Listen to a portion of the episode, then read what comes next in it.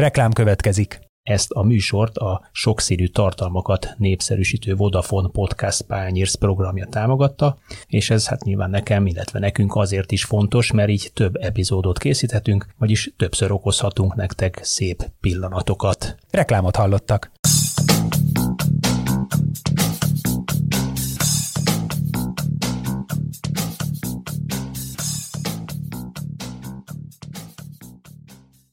Sziasztok, ez itt a Zicser, a 24.hu focis podcastja, én szokás szerint Kálnoki Kis Attila vagyok, és ezúttal is egy Zicser extrát hallotok, egy VB podcastot, amelyik minden mérkőzés nap után jelentkezik.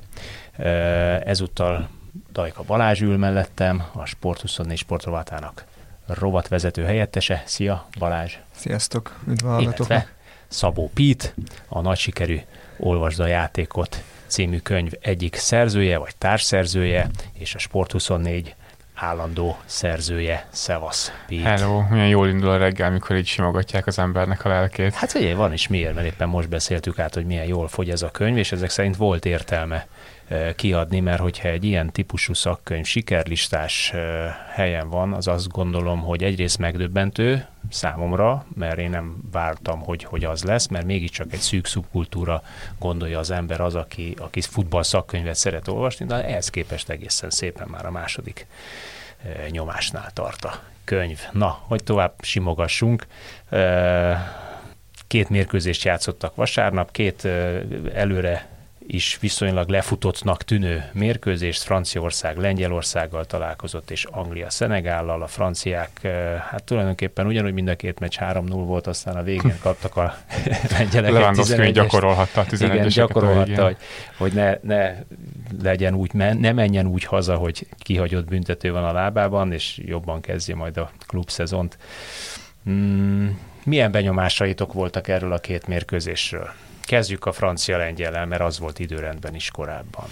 Hát lényegében tényleg egy ilyen papírforma eredményt láttunk ami azért szerintem sokaknak szembetűnő volt, meg erről talán a közvetítésben is volt szó, hogy azért a lengyeleket többször láttuk a, a labdával próbálkozni ezen a mérkőzésen, mint majd, hogy nem gyakorlatilag bármikor a csoportkor alatt. Hát, hogy szinte, szinte több x hoztak össze, mint a előző Abszolút. Hát nyilván itt a 11-es a végén az jelentősen megdobtam, ah, több, igen, mint az, a felét. Az, azért az, az, az 0,79. Igen, 0,79. Az miért? Az, az külön, világosítsuk már. Hát, különböző modellek másként számolják, most azért az utóbbi időben ezt talán upgrade upgrade is, így korábban 0,74 volt, csak most ugye a 11-es szabálymódosítás miatt, hogy a kapusokat jobban figyelik, valószínűleg ezért ez felugrott, de ugyannyi, hogy a nagy minta alapján átlagban ennyi 11, 11-esből születik gól, ilyen 79%-ban lövik be. Aha, ilyen egyszerű az oka? Persze, abszolút. Uh-huh. Hát ugye ez egy fix, tehát ez egy pontrúgás, úgyhogy itt nem sok faktort kell számolni. Egyébként nagyon vicces, hogy ez a 0,79 egy 11-es, és pont még a, az argentin meccs kapcsán valaki kiírt a Twitterre, hogy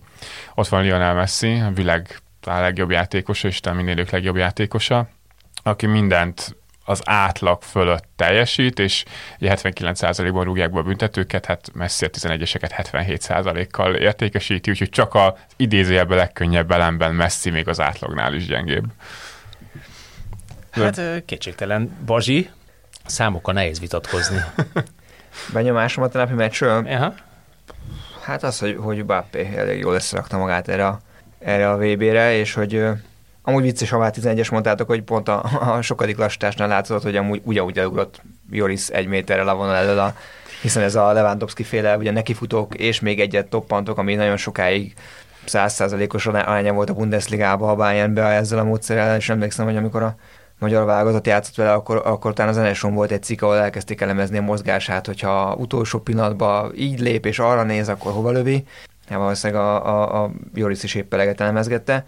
Amúgy nagyon pofás volt ez a, ez a francia játék, és meg kell említeni, hogy iszonyatosan jól néz ki ez a, ez a, nem is tudom, a színekkel mindig baj vagyok, de ez a sötétkék, vagy nem is tudom milyen lila árnyalatú. Nekem sajnos muszáj volt vennem egyet zsíru felirattal. Mert... brutál jó. Igen, és ha már zsírút külön, ugye hát ha már él, él ez a toposz bizonyos szakértők körében, láttam Pete, azt hiszem te is talán megemlítetted valamelyik nap, hogy hagyjuk már ezt a zsírú nem egy technikás center. Egy haverom mondta, hogy az a kategória szerintem zsírú, aki, hogyha a két méterről rábikáz a labdát, akkor is van egy olyan testrészen vele tudja venni, és hát ugye ennek eklatás példája a, a második gól, ami gyakorlatilag lezárta a meccset, ahol egy ilyen hulló falevélszerű tökörrugott labdát vett le egy tökéletesen nagy lábújjal. Mondjuk az más kérdés, hogy ha én csinálom az háromban, mint a lengyel jobb hátvéd annál a Dembele behúzásnál, hogy biztos volt ugye, hogy onnan abban a szituációból csak a keresztpassz jöhet, és okosan ráhúzott Zsirúra, aki persze nyilván pont annyira mozgott be a két belső védő közé, amivel reflexből egy jobb hátvéd ilyenkor valószínűleg ezek szerint nem csak Blasz 3 szinten megy be a centerre beváltani, úgyhogy jól nézett ki, és, és nagyon kíváncsi leszek erre, a, erre az angol-franciára, ha ennyit előre szaladhatunk, mert hogy annyira sok erőssége van mind a két csapatnak, hogy vagy egy ilyen tűzijátékot várok, vagy egy ilyen nagyon mindenki lecsavarja magát, és, és ugye francia válogatottnál, ami nagyon meglepő volt a vb ismerve Desampnak ezt a kicsit túlféltős vagy pragmatikus felfogását, ahogy vesszük éppen ki melyik oldalnál, hogy, hogy nagyon bátran rakta fel a csapatát eddig, de hát kérdés, hogy most az angolok ellen, és erre kíváncsi is, hogy Pitt mit mond erre, hogy szerinted mennyire tartja magát ehhez a Nyilván a, a, a zsírú és a két szélső az, az megmarad, csak hogy hogy pakolgatja fel a többit, mert, mert azért az látszik, hogy mondjuk ezzel a Belligen féle angol középpályával lesz baj a franciáknak. Jó, ugye említett, hogy mindkét csapatnak milyen sok erőssége van, szerintem mindkét csapatnak az erőssége, mert legalább ugyanannyi gyengéje is van és egy picit vissza is kanyarodnék ezzel, hogy miért volt a lengyeleknek ilyen hát magasfokú labdabirtoklása ahhoz képest, amit mondjuk láttunk tőlük a csoportkörben, pont ezért, mert a francia válogatott, bár hogyha az én játékos összetételt nézzük meg, hogy valóban világ két talán legjobb szélsője, hogy Mbappé és Dembélé futballozik a két szélen, ott van Giroud, ott van Griezmann, és ott van Deo Hernández, aki egy sokkal támadóbb szellemű szélső hátvéd, mint ugye a testvér Lucas Hernández, de hát amikor védekezésről van szó, azért ettől a francia válogatottól sem Adának ellen, sem pedig most a lengyeleken azt láttuk, hogy nagyon magasan lett támadának, sőt ennek pont hogy az ellentéte, de ugye 2018-ban... A lengyelek fürödtek ettől, tehát ezért, ezért voltak szerintem ilyen viszonylag nagy labdabirtoklása. Látszott, látszott, hogy őket letámadja valaki, akkor bajban van, ezt már szerintem a magyar válogatott ellen is bizonyították, hogy annyira nem tűrik a nyomást, hogy, hogy hogy ihaj. Talán ebből a, ebből a megkockáztatom, hogy ebben a világbajnokságon ilyen gyenge nyomást tűrő csapatot nem is nagyon láttam, vagy mondjuk Katart kivéve Igen. talán ebből a, a, a mezőnyből. E, azt is írtad még, Pete, és akkor itt szerintem kanyarodjunk rá egy picikét erre a, erre a Mbappé jelenségre, ami hát egyfelől lenyűgöző, másfelől pedig bizonyíték arra, hogy ahhoz, hogy valaki ennyire lenyűgöző kell legyen, ahhoz a csapat áldozatokat kell hozzon. Itt tulajdonképpen nem kevés játékos dolgozik Bappé keze alá, illetve nem kevés játékos dolgozik azon, hogy Bappénak az elől sétálgatását, ugye a védekezés az, az 0,0 százalék, amit ő, ő kivesz ebből a történetből, azt tolerálja. Mondjuk egy Lengyelország ellen ez viszonylag jól működött, hiszen az látszott, hogy míg Zsirú és Bappé tulajdonképpen kivonja magát a védekezés alól, azért négy, négy stabil négy játékos vigyázott erre a két emberre, tehát ugyanúgy nyolc a, a hat ellen védekezett lényegében Franciaország. Anglia ellen már nem biztos, hogy így lesz, bár kétségtelen, hogy azt már láttuk, hogy, hogy Walkert már melegítik, és próbálják gyorsítani, hogy, se, hogy tudjon, tud, hogy tudjon versenyt, versenyt futni Bápéval. De, de világíts már meg, légy szíves kicsit ennek a, ennek a Bappé jelenségnek a hátterét, mitől tud ő ennyi, ennyire jó lenni, azon túl, hogy persze extra klasszis és fantasztikus tehetség, 24 éves kor előtt minden létező csúcsot megdöntött itt Ronaldostól, Messistől, stb. Peléstől, mindenestől. Szegény Olivier Giroud is most még örülhet egy rövid ideig annak, hogy ő lett a rekordgól lövő a francia válogatottban, de hát Mbappé azért nagyon szép sebességben jön mögötte. Szerintem a válogatott foci ilyen szempontból picit más, amit a, mint amit a klubfutballban látunk. Itt azért jóval kevesebb idő, meg lehetőség van különböző támadási sémákat begyakorolni, és nyilván ez egy lerágott son már, ezt talán már mindenki tudja. De hogy nagyon fontos az, hogy a legjobb játékosaidat azt a lehető legjobb pozícióba helyezd arra, hogy csillogni tudjanak. Most a francia válogatott ezt csinálja a Kylian Mbappé-val, akár akkor is, amikor labdát birtokolnak. Nagyon sokféleképpen látjuk Mbappét játszani. Van, hogy kihúzódik a szél, és akkor Theo Hernández biztosít mögötte. A Theo Hernández felfut, akkor ugye a félterületben veszi fel a labdát, onnan adta például a gólpaszt Olivier Zsironak. Ilyen szempontból nagyon sok oldalú játékos. De ugye a védekezésben is azért próbálják őt sokszor kivonni ebben a ilyen féloldalas négy-öt 5-1 per 4-4-2-ben attól függően, hogy Mbappé mennyire magasan helyezkedik, mert ő valóban nem fog visszazárni. És ilyen szempontból a sokak által leírt, meg nem túl jó játékosnak tartott, általam sem túl jó játékosnak tartott Adrián és kell, mert neki kell folyamatosan a, ott a szélre kiváltani. Hátvédként áll mögött, ez nagyon sokszor abszolút. megfigyelhető volt, hogy amerre mozgott, oda mozgott mögé. Igen, hogyha... Rabiónak abszolút ez a biztosító szerepe van, hogyha kell, akkor felér a 16-osan belőle, és de mindig azt figyeli, hogy hol van Mbappé és hol van Theo Hernández. Hogyha Theo Hernández felfut, akkor nagyon sokszor visszazár a helyére. De pont ezért, amikor így mélyebben védekezik a francia válogatott, amit valószínűleg az angolok ellen is sokat fogunk látni, ott továbbra is Mbappé fog magasan helyezkedni. Pontosan azért, amit mondjuk a második fél láttunk a, a lengyelek ellen mérkőzésen, mert hogyha van egy labdaszerzés, akkor Mbappé viszont azonnal tudja a területet támadni, és szegénykesnek egy nagyon-nagyon nehéz estéje volt ott, vagy délutánja volt ott jobb hátvédként. Hogy üvöltözött vele a, azt hiszem a második gól előtt, mert szerintem neki is meg lett hogy nem nagyon szaladgálhatott fölfele, de ott éppen megfeledkezett magáról. Igen. és hatalmas terület nyílt, amit Ugye aztán... ott már hátrányban is voltak, tehát ott már neki is menni kellett előre. Itt a lengyeleknél szerintem még érdekes volt az első fél, de hogy ők is ilyen picit ilyen aszimmetrikusan próbáltak építkezni, hogy a franciák is csinálják. Ott ugye Condé az, aki mindig picit hátul marad, hogyha Theo Hernández fölmegy támadni, és három belső védővel építkeznek. Ott picit Cash játszotta ezt a Jules Condé szerepkört, és Belesinski volt az, aki magasan helyezkedett. Ebből próbáltak egyébként támadni a lengyelek, tehát pontosan a passzív francia védekezés miatt a hosszú labdákat a felfutó szélsővédőnek folyamatosan keresték. Nagyon nagy zicserek azért nem lettek belőle, ugye egy helyzetük volt igazából az első fél időben is. A franciák ilyen szempontból kockáztatnak, és meg nem kockáztatnak. Nem kockáztatnak, mert nem kezdenek el magasan védekezni, mondjuk Mbappéval, meg a 36 éves zsirúval azért nem is biztos, hogy egy nagyon jó ötlet lenne, de mégis csak kockáztatnak, mert egy játékos gyakorlatilag végig elől hagynak, csak ugye a kockázatnak mi ugye a jövedelme, hogyha bejön, hogy Mbappé megindulhat előre, annak azért nagyon nagy előnye lehet nehéz tüzérség. Fölírtam itt magamnak a, a mérkőzés alatt egy, egy adatot, amit ha minden igaz az Opta adott ki, hogy a, a csoportkörben a lengyelek voltak azok, akik az összes passzok 39%-ával, hosszú labdával keresték Lewandowski-t, vagy valamelyik előlévő játékost, és azt írtam föl magamnak, hogy, hogy milyen érdekes, hogy egy olyan labdarúgó, aki világ életében nem ehhez volt szokva, vagy legalábbis az utolsó éveiben nem ehhez van szokva, hanem ahhoz van szokva, hogy fölépül még egy csapat, és egyébként kisjátékokban kiszolgálják neki érkezni kell. Mennyivel én, én esküszöm nektek rosszabbul nézett ki Lewandowski ebben a szerepkörben, mint Szalai, és azt írtam föl magamnak, hogy Szalai mennyire fölértékelődik Szalai játéka, ugye egy ilyen szituációban, akinek meg folyamatosan évtizede ez a feladata, hogy fölívelik rá a labdát, ő verekszik a védőkre, valahogy lekészíti az érkezőknek. Szerintem egyébként őszintén szólva nálunk jobban néz ki ez a játék, mint a lengyeleknél, vagy jobban csinálja már a magyar válogatott, mint a lengyel.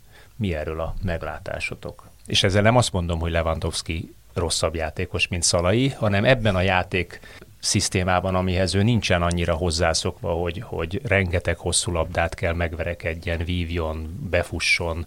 Ebben Szalai kicsit nekem jobban, vagy hatékonyabbnak tűnt. Hát gondolom ez részben abban adódik, hogy akkor van egy, egy ilyen target elől, akkor, akkor használt kező adottságait. Meg ugye egyfelől ez a mondom, józan parasztészsel lengyel kapitány, ha felrugod a labdát, akkor, akkor nincs belőle középpályás labdavesztés, legyen csak ott fenn a veszélyes területen, és azért mondjuk azt láthattuk, hogy Lewandowski mögött volt egy olyan, van azért például az a Zsinyszki, aki a Nápolyban hihetetlenül jól játsza ezt a középpályáról beérek a 16-oson belőle, és rengeteg 16-os körül helyzete van. Ugye pont így adódott a tegnapi meccsen, nem egy felívett labdából, de gyakorlatilag középről tiszta lövőhelyzetről lőtt. Kicsit ez a, szerintem ez az a szituáció, amit egy Empoli ellen bebelsőz, és itt meg nem, nem láttam a fejébe, és nyilván nem akarok belemagyarázni, de lehet, hogy egy francia elleni VB 8 döntő máshogy lő az ember, amikor tudja, hogy nagyjából ez az egy esélye van mert hogy nekem az így utólag visszanézve kicsit egy olyan becsukom, becsukom azt mondom, és ellövöm lesz, ami lesz szitu volt. Nagy helyzet volt. Igen, és ugye ott még pattogott össze-vissza a labda, de az biztos, hogy, hogy, hogy nagyon fura látni igen ezt a stílust Lewandowski-nál, aki, aki nem mindig, mindig említettük, hogy azért az ő fizikumával nem feltétlenül törvényszerű, már leginkább persze ezt a magyar focin szocializálva szoktuk mondani, hogy egy, egy ilyen viszonylag nyurgább, bengább center így el van a labdával kicsibe, de hát azt láthattuk akár a Bayernbe, akár a Barszába, hogy, hogy ő iszonyatosan jól megjátsza ezeket, és akkor semmi zavarba, hogyha neki kell adni mondjuk azt az utolsó labdát a 16 belül. Itt nagyon nem került ilyen szituációba, ahol neki kellett a társakat, hiszen nem nagyon volt, aki mögé beérkezett volna a területre. Úgyhogy, úgyhogy ez egy érdekes stílusváltás lehet neki, és ahogy a Pete mondta, valószínűleg ezen a VB-n azért ez, hogy gyakorlatilag egy hetes felkészülési idő, vagy lehet, hogy ezt annak is nagy részét inkább a pihenésre folytották a csapatok azok után, hogy gyakorlatilag egy ilyen agyon terhelt őszből jöttek be, nem nagyon adott lehetőséget felkészülésre, bár nyilván ő azért a lengyeleknél ezt megszokhatta, hogy teljesen más erősségeit próbálják kidomborítani. Hogy aztán ez a Szolai Lewandowski összevetés hogy néz ki. Jó van, mosolyogtok az... rajta. De, de, nem, nem, de nem, nem, mondom még egyszer, tehát nem, nem a két játékos kvalitását van, szeretném hanem összevetni, hanem a, a szituációt, a szituációt, amiben belehelyezkedik Lewandowski, és egyébként hatékonyan megoldja, hiszen ugye azért 70 valahány gólos már a válogatottban, tehát és nyilván nem minden meccsen ívelgetik rá, mert ők is játszanak olyan mérkőzéseket, ahol ők próbálnak dominálni. Hát a selejtezők sorozatban azért általában az látjuk, hogy lengyek viszonylag jól abszolválják, igen, és ott, igen. Most, ott teljesen más stílus, amikor nekik van kell dominálni, és ezt láttuk is, hogy mondjuk ebbe a, a magyar csoportba azért a, a persze mondjuk tőlünk ugye összesen négy pontot vettünk el, tőle, emlékszem, de a, a kisebb ellenfeleket azért gond nélkül pipálgatják ki. Tehát... Igen, nekünk ebben kell fejlődni például, amiben a lengyelek már erősebbek. Szerintem ez a Lewandowski-ra ívelgetünk, ez tipikusan annak a fordítottja, amit az Mbappé kapcsán mondtam, hogy egy világversenyen az a fontos, hogy te a legjobb játékosodat, vagy a legjobb játékosaidat a lehető legjobb pozícióba helyezd, ezt mondjuk Didier meg tudta csinálni Kylian Mbappé-val egyelőre, hát ugye Miknyevics nem tudta megcsinálni ezt Lewandowski-val, mert tényleg látszik, hogy ez neki egyszerűen nem áll jól.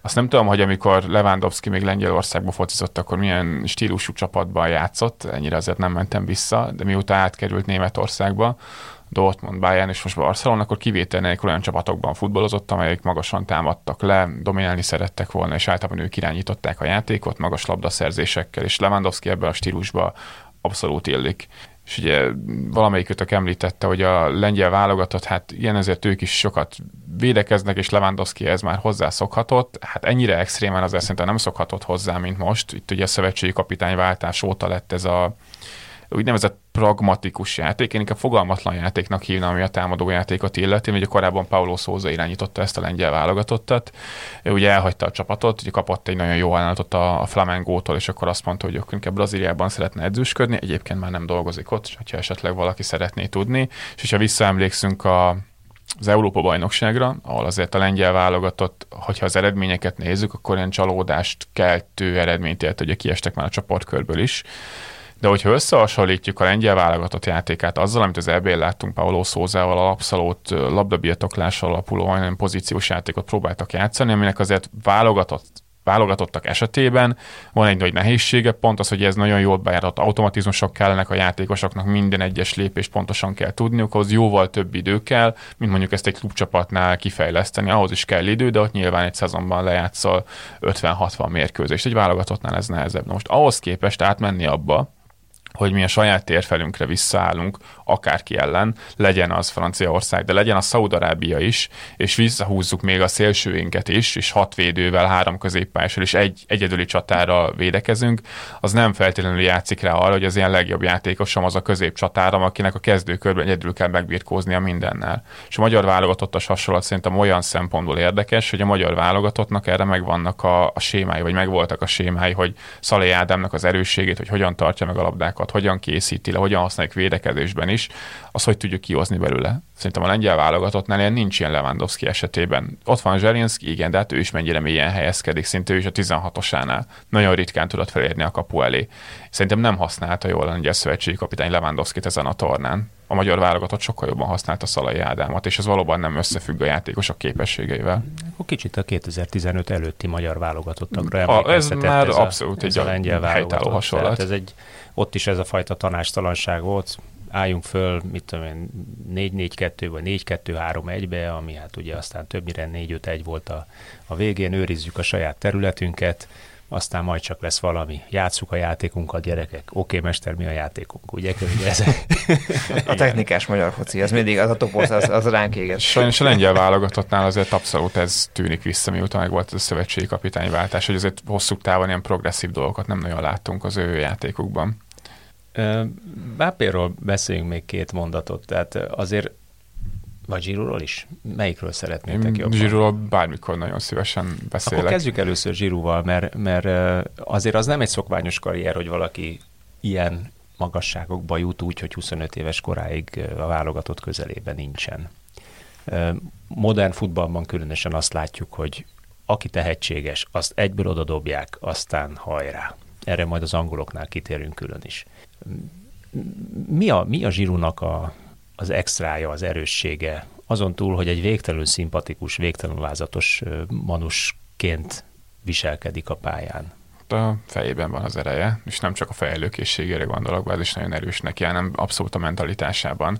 És így tényleg nagyon sokáig nem volt korosztályos válogatott sem, és azután mutatkozott be a francia csapatban, hogy a Montpelliervel ugye bajnokok lettek, és francia gól király lett. De hogyha ránézünk Zsirúra, akkor azért abszolút azt látjuk, hogyha mondjuk elképzeljük őt fiatal játékosként, akkor azért nem sok olyan tulajdonsága volt, ami miatt mondjuk ideje korán őt bevetették volna. Ő eleve francia alsó osztályokból indult, aztán került a, a Montpellierhez, és ott is egy kis csapatból lett gyakorlatilag végül bajnok, mert Zsirú mellett még volt egy-két jó játékos, és ugye a Paris Saint-Germainnek volt egy, egy gyengébb szezonja, de hogy ő nem kifejezetten gyors, nem cselez jól, tényleg egy ilyen nagyon kőegyszerű centernek tűnik, de van egy ilyen elképesztő mentalitás, hogy mindennek neki megy. Ő az egész klub és válogatott karrierjében is, hogyha őt kispadra rakták, akkor egy szót nem hallottál tőle, hogy akkor nekem most játszanom kell, és el akarok menni, hanem hogyha beállították, akkor mindig azzal a 10-15-20 perccel élni tudott. Ez történt mondjuk legutóbb a Európa bajnokságon is, Benzal mögött Zsiró ahhoz képest, hogy mennyire fontos játékos volt ennek a csapatnak, abszolút egy ilyen mellőzött szerepkörbe került. És ezt mindig-mindig fel tudott állni minden ilyen szituációban. Ez, ez a mentális erősség az abszolút ott van mellette, és ugye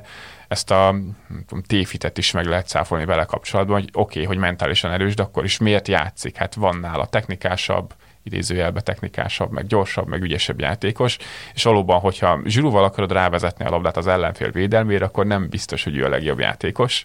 Viszont, hogyha te ott vagy a 16-os előterében, és te körülötte akarsz játszani, és ezért volt neki nagyon hasznos a játék, a például Arzen Wengernek az Ázenájában is, vagy most épp itt a Milánban Rafael Leo mellett, mert hogyha felpasszolják rá a labdát, ő egy érintőből, ha kell sarokkal, ha kell oxival, ha kell belsővel, bárhogyan visszateszi eléd a labdát. Egy érintésből akár befejezéseket tekintve, akár előkészítést tekintve, szerintem nagyon kevés jobb center van Európában a Olivier Zsironál, és ugye Mbappé is pontosan ezt nyilatkozta vele kapcsolatban, hogy oké, Benzema sokkal jobb játékos, mint Olivier Giroud, de Mbappé egyszerűen jobban szeret Giroudval játszani, mert az ő erényeit jobban kiegészít, hogy fel lehet rá játszani a labdát, és egyből vissza is kapja tőle, és indulhat mögé területbe. Giroud egy nagyon jó csapatjátékos, és igazából ez alapozta meg szerintem az ő nagyon eredményes pályafutását, akár a pályán, akár a pályán kívül. És egy újabb bizonyíték arra, hogy azért a center játékosok nem fiatal játékosok, az igazán jó center játékosok. Hát, valahol, nincsenek, valahol kell, is, nincsenek már fiatal centerek? E, igen, de ezek szerint valahol kell az a rutin, amíg beleérik az ember abba, hogy, hogy kellő alázattal viszonyuljon a többiekhez is, nem mindig mindent ő akarjon beleforogni a, a, az ellenfélbe, hanem lekészítse finom játékba, kényszerítőzzön ad abszurdum, vagy uram, bocsá, ugye ezt a szép magyar e, futballszakzsargont elővegyük. És még ezt tegyük hozzá, hogyha már itt a Pita elmondott mindent, ami, ami Zsíróval eszembe jutott, hogy, hogy azért 36 évesen úgy hozta le ezt az évet, mondhatjuk az egész évet is, hogy ugye ősszel most nem volt alternatívája a Milánba, tehát gyakorlatilag csapágyasra volt hajtva, és azért mondjuk volt egy Salzburg elleni kiki meccs, ahol két gól, két gól passzal ment, és hogy gyakorlatilag idén teljesen a, a, a nagy meccsek emberévé vált, hiszen Nápoly elleni rangadót eldöntötte a Milánba a Sassuolo ellen a utolsó meccsen két gólt lőtt, az Inter elleni rangadót az ő két góljával nyerte a Milán, utána ősszel is rugott gólt az Internek, a Speci ellen az a emlékezetes félólója, amikor levette a mezét örömébe, úgy Most is milyen ólót lőtt, azt megvan? Igen. Ugye? De mondjuk nem adták meg azt a gólt, nyilván. Hát egy, előtte, egy puskás az... díjasról beszélünk, hát ugye az... neki volt az a híres skorpiós gólja, tehát ő tényleg, tényleg igaz rá, hogy gyakorlatilag bármilyen testrésze felé a labda, az De mondjuk azt, hogy, mondjuk azt, hogy nem annyira technikás, amikor ilyeneket csinál. Tehát azért az, az egy ilyen, ilyen Hűha. Jó, persze, hogy az nem fog kicselezni soha senki. Igen, tehát mert... ha az ember Ronaldohoz, a fenomén Ronaldohoz volt szokva, akkor hozzá képes lehet, hogy egy polc eleje van technikában, de tényleg minden testrészébe gólt tud szerezni az ember konkrétan, és, és olyan jól kiveszi a részét ebből a 16 belüli akciókból, hogy, hogy tökéletes puzzle ebbe a, ebbe a Dösam féle kirakósba, vagy akár a Milánba. Nézzük meg ezt a Bappé fiút. Hova juthat el az az ember, aki 24 éves kor előtt minden csúcsot megdönt? Ezt láttuk az elmúlt évtizedben, hogy két játékos kapcsán is, akik folyamatosan döntögették a rekordokat. Ugye Messi és Ronaldo. már Ronaldót és Messit, vagy egyszerűen fölért már hozzájuk? Hát, hogyha az a kérdés, hogy elérte már annyit, mint Ronaldo vagy Messi, akkor egyértelműen nem. Hogy jobb játékos sem most már, mint Ronaldo és Messi. Ronaldónál sokkal jobb játékos már jelenleg. Egyébként érdekes párhuzam, hogy a Ronaldo kapcsán is felhozok mindig kritikaként, hogy védekezésbe azért ő nem nagyon szereti beletenni a melót, nem nagyon tudsz vele letámadni. És Mbappé esetében ez pontosan így van, ugye a Paris Saint-Germain ez nagy gondot is okoz, hogy nyilván Messi-től sem várja már az ember, hogy úgy támadjon le, mint 2009-ben még Guardiola Barcelona, Barcelonájában, azért ő is ilyen szempontból már inkább energiatakarékos üzemmódban van. Csak ugye Mbappé esetében viszont minden más ott van a csúcs kategórián. A sebessége, a cselezőkészsége, befejezése, a döntéshozatali képessége. Mbappé miatt megéri az, hogy más melózzon helyette, és ő legyen a központban, és őt próbál tehermentesíteni. Ronaldo esetében ez már abszolút nem éri meg, mert a védekezésen túl a játékának az egyéb eleme is már jócskán visszaestek, ami egyébként meg egy, egy természetes folyamat. Mbappé lehet azon a szinten, mint Ronaldo. Én azt mondom, mert nála sokoldalúbb játékos, előkészítésben kiváló, egy egyben kiváló, befejezésben ugyanúgy kiváló, és azokat a, ha azt nézzük például, hogy talán 23 éves kor alatt hány gólt és gólpaszt értek el játékosok, akkor Ronaldot például Kylian Mbappé már megelőzte, és hogyha ez a kérdés, hogy ezt fent tudja tartani még mondjuk a következő 10 vagy 15 évben, hogy Ronaldot is Messi tesztette igazán különlegességük gyakorlatilag az hát egész évi, évi 40-45-50 gól. És abszolút Mbappénél is ez kellene, hogy a csúcs legyen. Az örökségükhöz még nem ért föl, Ronaldo szerintem már megelőzte jelenlegi teljesítményt tekintve, bőven. Mbappé most a világ Hát, legjobb játékosa? Ja, aztól függ, hogy Messi hova helyezzük. Holland, mert Holland. Szerintem Mbappé sokkal, inkább sokkal dalú játékos, mint Holland. Ő hogyha már párhuzamot kell hozni, akkor is sokkal inkább hasonlít ilyen szempontból Ronaldóra, aki a gólokra megy rá, és igazából arra használható. Mbappé azért előkészítésben is bőven-bőven ott van a világ elitben, még hogyha nem is annyira kreatívan teszi mindezt, mint Lionel Messi, mert ő ilyen szempontból az ilyen komplett csomag, aki hogyha megkapja a félpályán, akkor is ki tud ugratni, hogyha 16-os környékén kapja, akkor is megoldja, vagy ellövi, vagy ki, kiosztja a gólpaszt. Mbappé ilyen szempontból egy sokkal egyszerűbb játékos, de hatékony, és ez kétségtelen. Hát vagy lehet, hogy ő is a évek alatt a rutinnal mert egyébként benne is benne van Abszolút. a gólpassz. Szerintem sokkal jobban benne van a gólpassz, mint Ronaldo-ban már most. Így van. Tehát évek alatt lehet, hogy hát majd, látjuk, hogy kicsit... milyen gólpaszt adott most is kis területen Abszolút. Olivier Giroudnak. Kicsit ez... kopik a gyorsasága, akkor lehet, hogy majd ő is kiegyenlítődik a előkészítő Na, képességével. 10-15 év múlva megint összeülünk, és akkor megnézzük, hogy hova jutott Mbappé.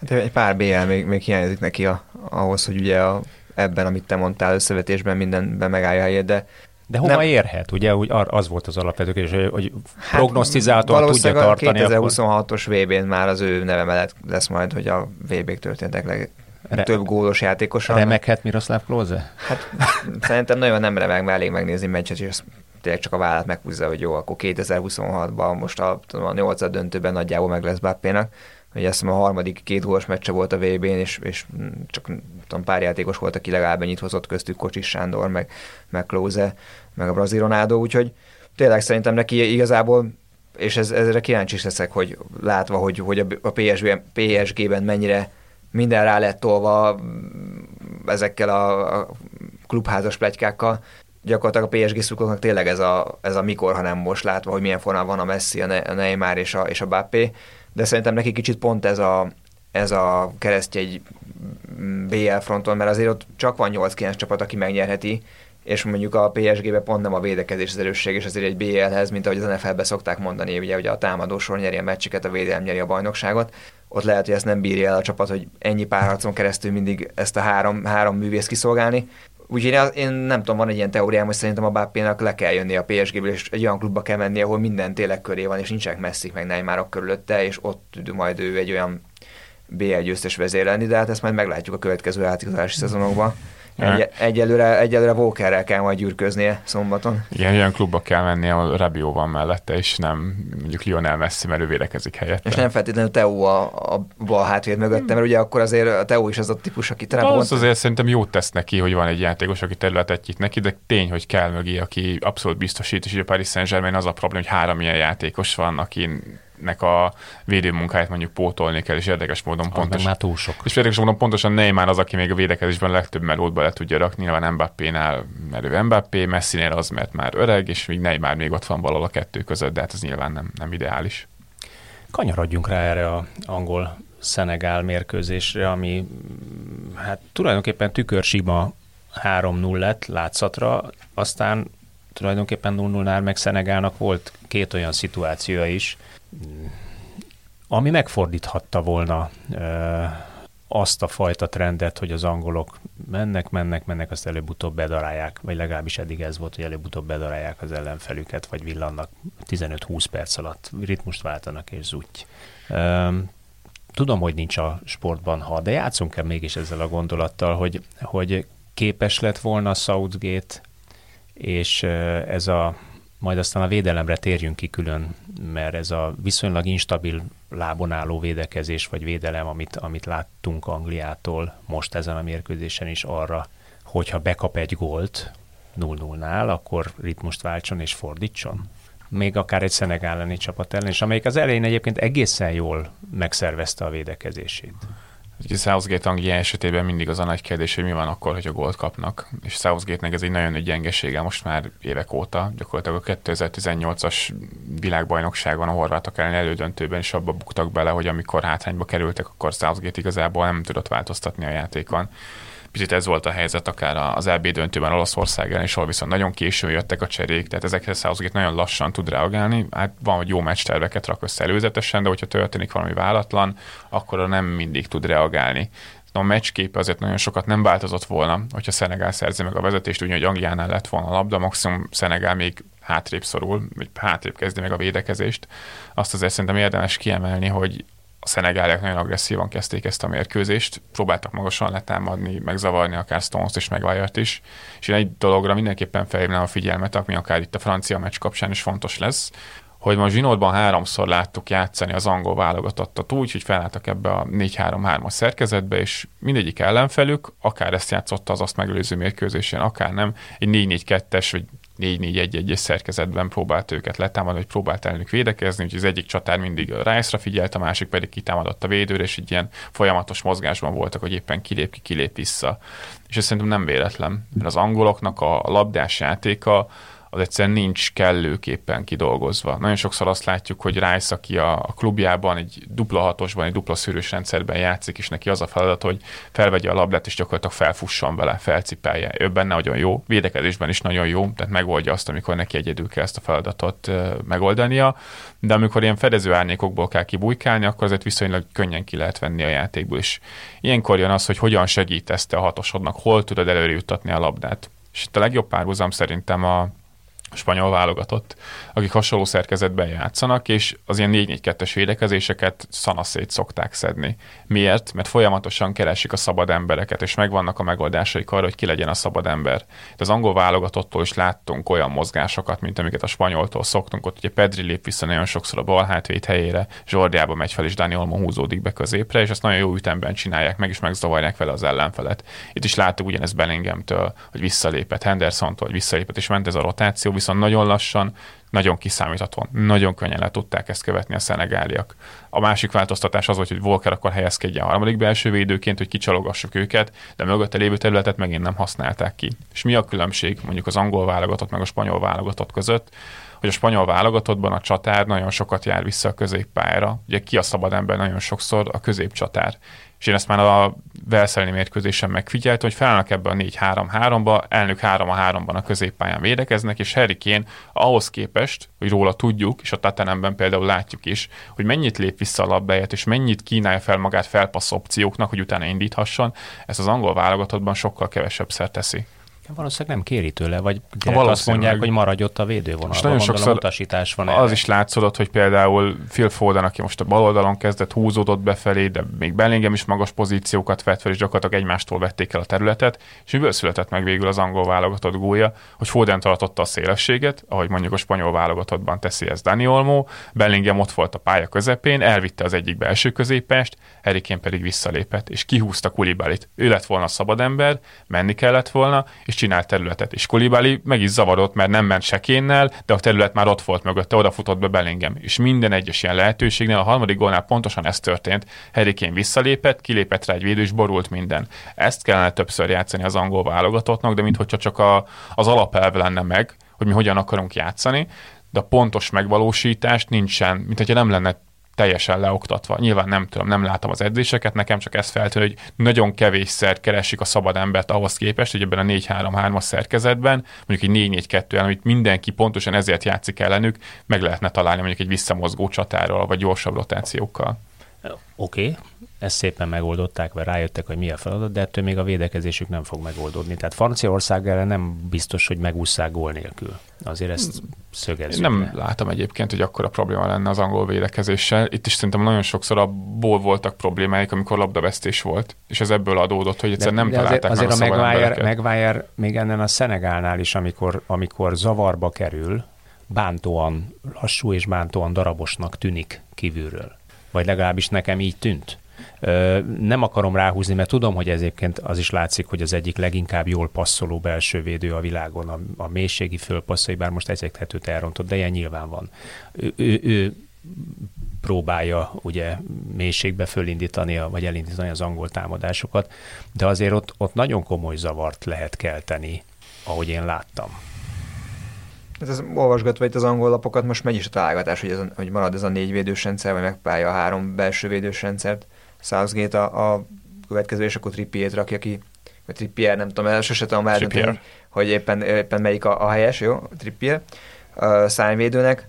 Nekem egyébként nem, nem tűnt olyan nagyon, ahogy a, a Pete is mondta, nem tűnt. Persze az mondjuk elég randa volt, hogy Maguire elszórta azt a labdát, amiből az a nagy zicser lett, amit, ahol Pickford egy kézzel brutál jól mozdult. Igen, hát ugye pont erre gondoltam. Ezzel a meccsen csak... volt legalább három ilyen szituáció. De nagyon be voltak szorulva, és, és szerintem mindenki látta, hogy ő hova akarja azt a labdát, hogy akarja azt a labda kihozatalat, és onnantól kezdve bajba is, nem is tudom ki volt, aki, aki meg akart játszani ott a bal oldalvonal mellett, de nagyon be volt szorulva, gyakorlatilag ott kettő az egybe voltak rajta, és onnantól kezdve pedig de akkor, 30 akkor viszont, méteren akkor viszont a kérdés, hogy képességbeli vagy szerkezeti probléma? Ez abszolút szerkezeti, amit mondtam is, amikor a szenegálek magasan próbáltak letámadni, az angolok nagyon sokszor nem biztosították akár a középső védők számára a szabad embert, mert a rice kivette az egyik csatár, a másik megtámadta megvájat, középen pedig úgy megvoltak három a háromban. A szélsők kiléptek a, a szélső hátvédekre, és akkor megvája ennek igazából lehetett választani, akkor vagy felévelem, és akkor valószínűleg labdát veszítünk, vagy pedig megpróbálok egy kockázatos felpaszt. Ő megpróbálja ilyenkor általában kockázatos felpaszt, mert ahogy említetted is, ebben nagyon jó, csak ilyenkor mindig odáig vissza kell menni, hogy oké, okay, de miért kellett ezt neki ezt a paszt megpróbálnia egyáltalán, mert nem biztosított neki könnyű passzopciót az angol válogatott szerkezetileg. Szerintem ez ebből adódott, és egyébként valóban van benne egy logikus lépés, vagy lenne benne egy logikus lépés Southgate részéről, az ő előéletét megnézve, hogy a francia válogatott ellen valóban ezt az ötvédős felállást próbálgatja meg. Ugye Volker tud jobboldali belső védőt játszani, és ott valószínűleg így is Mbappé-val találkozni, hogy befelé húzódik, erre jutna Theo Hernández is szélességben azért jobban le tudnak védekezni a francia válogatottat. Ugye Dembelével is nagyon sokszor próbálnak a franciák egy az egyeket kialakítani a, a szélső védővel szemben, általában a baloldalt töltik túl Mbappé-val, Griezmann is oda húzódik, Theo Hernández, Giroud, Dembélé pedig egy az egyezhet. Ez egy ötvédő védős felállással azért könnyebben meg lehet akadályozni, de ezen a meccsen igazából szerintem az lesz majd az érdekes, amikor ez a két csapat találkozik, hogy kinek mi lesz a, a célja labda nélkül. A franciák nem fognak magasan letámadni. Pont ezt akartam kérdezni, hogy várható a francia válogatottól az, hogy ezen a tapasztalaton fölbuzdulva neki indulnak? Mert szerintem pont az a, az a erénye, amit ugye te is mondtál, hogy nekik kell a terület. Tehát majd szépen visszaállunk, azt majd, hogyha labdát veszítenek, akkor ott bontunk. Abszolút főleg, ez lesz. Főleg a bal oldalon. És épp ezért nem biztos, hogy nagyon jó meccset kell majd várni ettől az összecsapástól. De ahogy a, ahogy a franciák védekeztek eddig, és ők nem hiszem, hogy átváltanának így ennek te 4-4-2, de bár lehet, hogy Mbappé fel lesz küldve nem csak a szélen magasabb pozícióban, teljesen a Zsiro mellé, bár ezért meglepődnék, hanem Zsirutól láttuk azt, hogy ő sem feltétlen mindig a középhátvédeket támadja, akár itt a lengyelek elleni mérkőzés, hanem hogy az ellenfélnek a védekező középpályására figyel. És így ott van Rice, valószínűleg neki kell majd kivenni Rice-t a játékból, de már a lengyelekkel is nagyon szépen látszódott, hogy még a lengyel válogatott is erre mennyire tudatosan ment rá, hogy Krihaviak volt az, aki inkább kilépett ilyen oldalsó pozíciókba, elvitte magával a zsírót, és Zelenszky viszont itt teljesen szabadon kaphatta meg a labdát középen ha ezt az angolok jól tudják manipulálni, akár rice az okos mozgásaival, mondjuk ha Henderson játszik, akkor Hendersonnak a visszalépéseivel, és abból tudnak indítani, akkor ez egy jó lehetőség lehet a bontásra, mert nekik is azért vannak olyan játékosok a szélen, akár Bukayo Saka, akár Phil Foden, hogyha Sterling addigra visszatér, akkor Sterling, akik viszont egy az egyben tudnak bontani. De szerintem biztos, hogy ha védekezésről van szó, akkor mindkét csapat inkább a, a biztonságra helyezi a hangsúlyt, és maximum középmagasan visszaállnak védekezni. Még talán az angolokból nézem ki inkább, hogy lesznek olyan szakaszok, akár kirúgások, amikor magasabban próbálnak majd pressingelni, ezt a franciáktól abszolút nem várom. Beszéljünk szerintem egy kicsit Bellinghamről is, mert a, a, akármelyik oldalt olvastam, hihetetlen dicsimnuszok az zántekról, és nem véletlenül már ősztel is brutál jó volt. Ugye a Dortmundban azért 19 évesen csapatkapitányi karszagot ritkán aggatnak egy játékosra. De látszik és most is az egész, egész habitusán, a viselkedésén ez a vezér. Igen, és az, az, hogy ahogy biztatja a társait. Tök jól jó látni, pont ugye Attilával sokszor szoktunk ezekről a magyar focis dolgokról, hogy itt 19 éves gyerekeknek még a kulacsot se bízzák rá, hogy töltse meg, ő pedig, jó, nyilván ő nem egy átlagos, tehát az látjuk, hogy elég komoly. De mindig az a válasz, ha nekem lenne egy Bellingerem, én is rábíznám. De hát kérdés, hogy fölismerjük-e a Bellingham, de már 16-17 éves, hogy be kell tenni a felnőtt csapatba, hogy őt betették, ugye? És az, hogy, hogy, látva és olvasva a, a számait, az jutott eszembe, persze nyilván ez is egy ilyen teoretikus felvetés, de hogy a tavalyi EB döntős angol csapatból mondjuk Calvin Phillips helyére nem egy ilyen Bellingham profilú játékos hiányzott, aki, aki hihetetlen ö, kreatívan tudja megoldani a, a labdaszerzés és a, és a nyomáson mellett azokat a dolgokat, ami mondjuk egy előre játékhoz kell az angoloknak. Szerintem Kelvin Phillips-et valami hasonló profilra akarta használni a Southgate, és ilyen előre tolt nyolcasban játszott ő is a Rice mellett. Ez más kérdés, hogy Calvin Phillips viszont a legjobb akkor volt, ugye Marcelo Bielsa fél amikor ő volt a, gyakorlatilag a mélységi irányító, egy elképesztő futómennyiségre képes játékos, nyilván Bielsa-nál egyébként nem tudott volna játszani, de valóban ebbe a szerepkörbe Bellingham sokkal jobban élik, amikor ebben a magasra feltolt nyolcas pozícióba kell helyezkedni. Volt is róla egy cikk még az EB elején, hogy ő miért viseli a 22-es számot, azért mert mindent tud és mindent akar csinálni. Ugye az angoloknál a hatost, a mélység irányított, azt ugye a négyesnek hívják, mert régen a négyes számot viselte, de ő tud játszani nyolcast is, amit most játszik az angol válogatottban, vagy akár tízest is, és ebből adódik össze a 22-es, ezt ugye egy még Birminghami edzője, korosztályos edzője aggatt el, hogy jó, te mindent tudsz, akkor te legyél a 22-es neki egyébként szerintem picit ez a sokszor a hátránya is, főleg, hogyha a klubfutballban nézem, itt ebben a Borussia Dortmundban neki gyakorlatilag tényleg mindent kell csinálni, felvenni a labdát, felcipelni, az utolsó passzokat kiosztani, felérni a kapu elé. Az angol válogatottban talán erre nincsen rászorulva, de hogyha ezt nézem, meg hogy milyen játékos Jude Bellingham megnyeri a párharcait, fut a labdával, érkezik területbe, Hát, hogyha elképzelem magam előtt, hogy az angolok hogyan képzelik az ideális középpályást, akkor úgy, mint a Jude Bellingham, aki mindent csinál, és neki egyébként szerintem jót tenne, hogyha a továbbiakban, ahogy hajad előre a pályafutása, neki picit leszűkítenék a játékát. Mert most tényleg azt érzi az ember, hogy mindent csinál nagyon magas szinten, de Kiégetik vele egy kicsit. Egy picit kiségetik, meg nem tudja igazából fókuszálni az ő teljesítményét. És itt az angol válogatottban is azért látszódik, hogy már több féleképpen használták, mert aki vissza kell lépni a labdáját, hogyha úgy építkeznek akár a bal vagy a jobb hátvéd helyére, akkor fel kell érni a 16-oson belőle, akkor neki meg kell szerezni a labdákat, és mindent meg tud csinálni, csak nem biztos, hogyha ennyire sok felé megy az ő fókusz, az az ő játékának jót tesz. Hát majd meglátjuk, mert nagy valószínűséggel most télen vagy jövő nyáron azért egy 100 millió font vagy euró fölötti összegért cserél gazdát az a Jude Bellingham, akit 25 millióért vett meg a Dortmund a Birminghamtől. Nagyon jó szemmel, tehát a Dortmund megint nagyon jó üzletet csinált, de azért kiemelnék egy, egy adatot, ez a Jude Bellingham, hogy mennyire komplex játékos, amit, amit mondtál. Az el, csak az első félidőről beszélünk, 11 párharcot nyert. A 24 első félidei passzából 23 tökéletes volt, ebből 6 per 6 a támadó harmadban. Tehát mind a hat támadó passza oda ment, ahova kellett, Ebből természetesen volt az egy gólpassz, ugye, ami effektív gól lett, illetve egy olyan kulcspassz a, a második gól előtt, ahol ő cipelte fel a labdát, és ő osztotta ki azt a kulcspaszt. meg a labdát. Ő szerezte meg, és ő az cipelte Kicsit azért naív volt a szenegáli védelem, nem? Tehát azért itt a, egy taktikai falat ott, a, má, ott, ami elindult a második embernél, és akkor akkor a terület volt mögöttük, hogy legalábbis ahogy a kommenteket néztem, mindenki azt mondta, hogy miért nem volt valaki, aki a belekapaszkodott két kézzel a Bellingham, mert tök jól elindult, de hogy akkor a terület nyílt azzal, hogy rárongyoltak a labdásra, hogy ott, ott kellett volna szépen állják meg barátom, és akkor... Hihetetlen atlétikus ez a srác egyébként, tehát az a, az a fajta mm, alkat, testalkat és atlétikus képesség, ami, ami benne rejlik, az szerintem egészen unikális. Nem is tudom, hogy, hogy tudnék-e hozzá hasonló középpályást, vagy mindenest, nem tudom, minek nevezzem így Pitt felvezetése után a modern futballban, de, de, de klasszikus.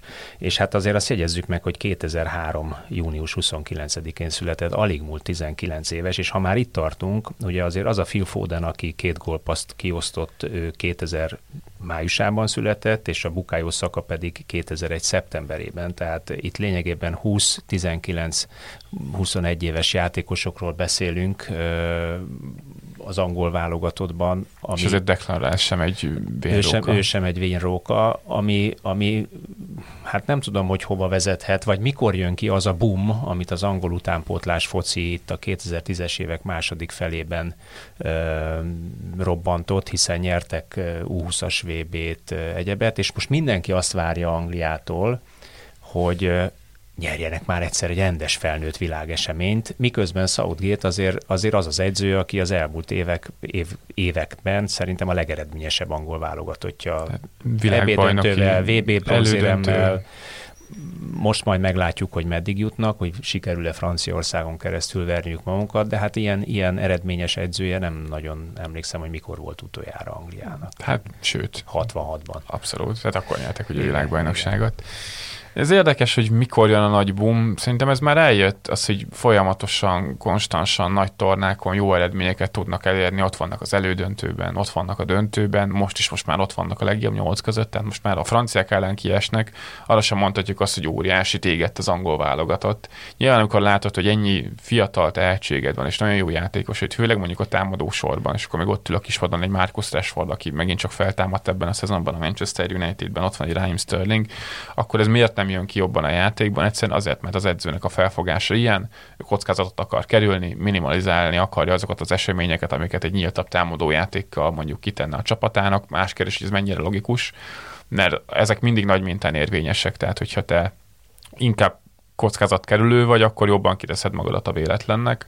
Ha viszont jobban támadsz, jobban kitámadsz, akkor az hosszabb távon jobb eredményekhez fog vezetni, mert több a helyzetet, több gólt lősz, és mindig jobb vagy akkor az ellenfelednél egy nagy mintán.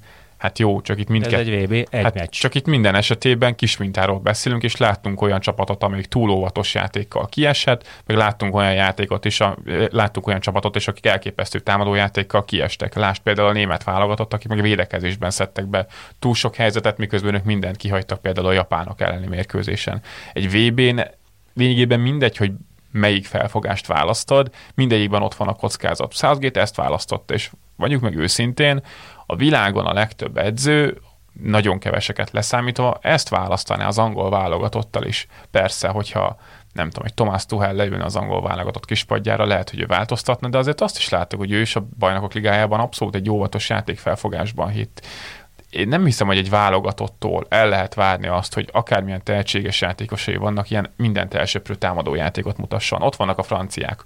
Na hát ott szintén vannak Dembélé, Mbappé, hát visszaállnak a saját térfőkre a lengyelekkel, és aztán ha megvan a labda, akkor abból viszont már nyilván látványosan mit hát csinálnak. A brazilok se épp azt a, brazilok. a 82 brazil csapatot másolják.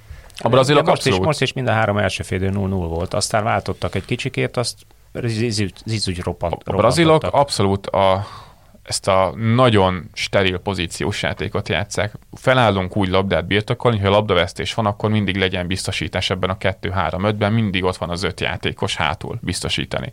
És erről van öt támadónk, akik közül az egyik optimális esetben a Neymar, a Rafinha, meg a Vinicius Junior, akik egy az egybe bármikor képesek bontani, hogy összjátékból kreálni helyzeteket. De ott van mögött ez a biztos védekezés, aminek a labdajáratást tesz lehetővé de a válogatottaknál ezt fogjuk látni. A spanyoloknál is nagyon szép a labdajáratásuk, egy rossz struktúrában felálló ellenfelet tudnak bontani, hát visszaálltak 5-4-1-be a japánok, hát ott már nem nagyon voltak helyzeteik, mert viszont a spanyoloknak nincsenek olyan gyors egyez-egyező szélség, mint mondjuk a braziloknak, vagy akár az angoloknak. Minden válogatottnak van valami deficitje.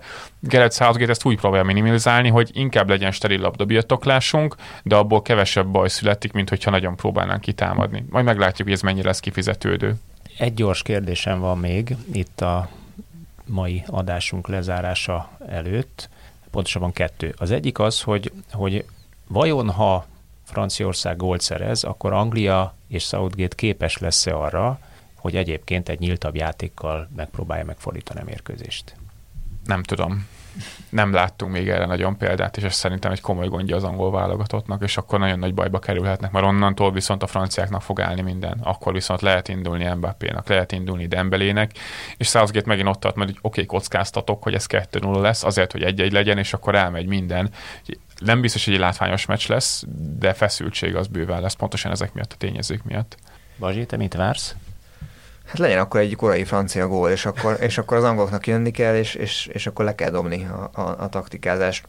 Amúgy egy nagyon érdekes felvetés volt az ESPN-en, ahol azt írták, hogy, hogy hogy ez ilyen évtizedes meghatározó angol meccs lehet, olyan szempontból, hogy hogy a, persze ez nyilván egy ilyen, egy ilyen nagy, nagyon kellenek ezek. a címkék, igen, de hogy nem csak azzal támasztotta alá a, a szerző, hogy hogy hosszú évek után az első olyan meccs lehet Angliának, ahol igazán nagy, nagy csapattal játszik, de nem a Wembley-be. Mert ugye a, a tavalyi tornán gyakorlatilag végig hazai pályán meneteltek, 2018-ban egy olyan ágon voltak, ahol Kolumbia és Svédországon keresztül mentek be az elődöntőbe, ugye 66-ban az egyetlen nagy sikerüknél hazai pályán vannak, tehát hogy egy ilyen vízválasztó, aztán persze ezt tudjuk, hogy az angoloknál látva, hogy, hogy aztán náluk tényleg nem spórolnak a bulvárlapok a, a, a katartikus és a bombasztikus címekkel, akár akkor is, ha csak egy öngóllal nyernek egy nóra, lehet, hogy nekik nem olyan nagy baj, hogy ezt most nem hazai pályán játszák, és nem érzik a saját bőrükön ezt a iszonyatos nagy nyomást, ami vicces volt egyébként a BBC komment szekció is tegnap, mert 0 nál és a két szenegáli helyzetnél, úristen, hogy lesz ebből továbbjutás, és ja, Istenem, Southgate már megint miért ragaszkodik az embereihez, és hogy már... De hát már... találtak egy gólt, és igen, és onnantól kezdve a 60. perctől az volt, hogy ú, de, de rég néztem milyen felszabadult, után VV meccset, ú, de szép, a úristen, kimegyek még egy hát ez gyönyörű, fantasztikus, és így hirtelen átfordul, de hát ilyen szurkolói lélektan már csak ilyen, úgyhogy én, te, én nagyon szimpatizálok a franciákkal, bár egyébként pont az elmúlt 20x évben, amióta nézem a VB-ket, vagy most már 30x évben, ez a csapat állt ugye legkevésbé közel hozzám, de, de a tenapi ez nagyon tetszett, még hogyha Dösampotra kicsit haragudtam is, mert mindig azt éreztem, hogy van egy iszonyatosan jó csapat, amit így nagyon visszafog ezerrel, mondjuk southgate is ezt érzem, de pont most támasztott alápít, hogy ez, ez miért egy, egy racionális döntés az ő részéről hát ne legyen egy ilyen, ne legyen egy ilyen nagyon-nagyon taktikázott 0 hanem tényleg legyen egy, ha lehet ilyet kívánni így külső szemléleként innen a Montevideo utcából, akkor legyen egy gyors gól, és aztán, és aztán tolják az erről, ami belefér. No hát akkor ezt majd meglátjuk a, a negyed döntőknél, hogy mi lesz a francia-angol meccs, vagy angol-francia, nem is tudom, hogy melyik lesz majd elől végeredménye. Egyik sem illetve, hogy, illetve, hogy Anglia, Anglia túllépe a Wembley árnyékán. De addig azért vannak még itt nyolcad döntők, hétfőn, azaz a mai napon Japán Horvátország ellen és Brazília Dél-Korea ellen játszik. Talán itt az utóbbi az egy fix egyes, abban nem gondolom, hogy lenne vita köztünk, de... Láttunk már karon, varjút karon, úgyhogy azért lehet, hogy benne van valami, pláne, hogyha megnézzük, hogy hogy Túl sok a el, beteg? Hogy fogytak el a brazil bal hátvédek és összességében a védők, de nyilván a papírforma abszolút az, hogy a, a brazil válogatott. De japán-horvátnál én nem érzem ennyire Én a japánokat esélyesebbnek tartom. Ti, ti mit láttok?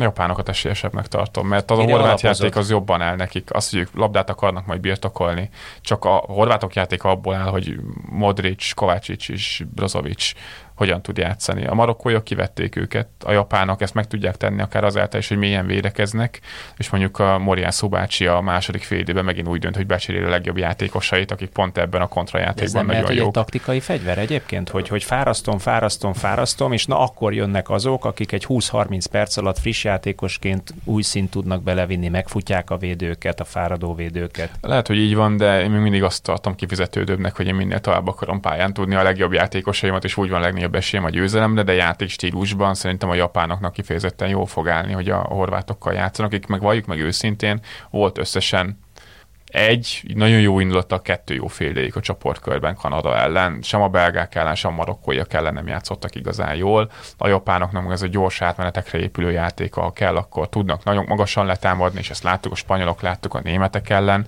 úgyhogy nem lepődnék meg, hogy a japánok mennek tovább. Nyilván... nagyon, nagyon célirányos az ellentámadás. Én azt látom, hogy ebből a mélyvédekezésből is nagyon tudatos utakon támadják az ellenfelet, előre megfontolt szándékkal levideózva, le statisztikázva, nem tudom, Abszolút. hogy kit, kit hol kell támadni látni. De most, hogy így ezt elmondtam, most már biztos vagyok benne, hogy a horvátok simán tovább jutnak valami korán lőtt góllal, és utána meg Kovácsicsék eldugják a labdát, úgyhogy inkább nem mondtam semmit. Bazsi?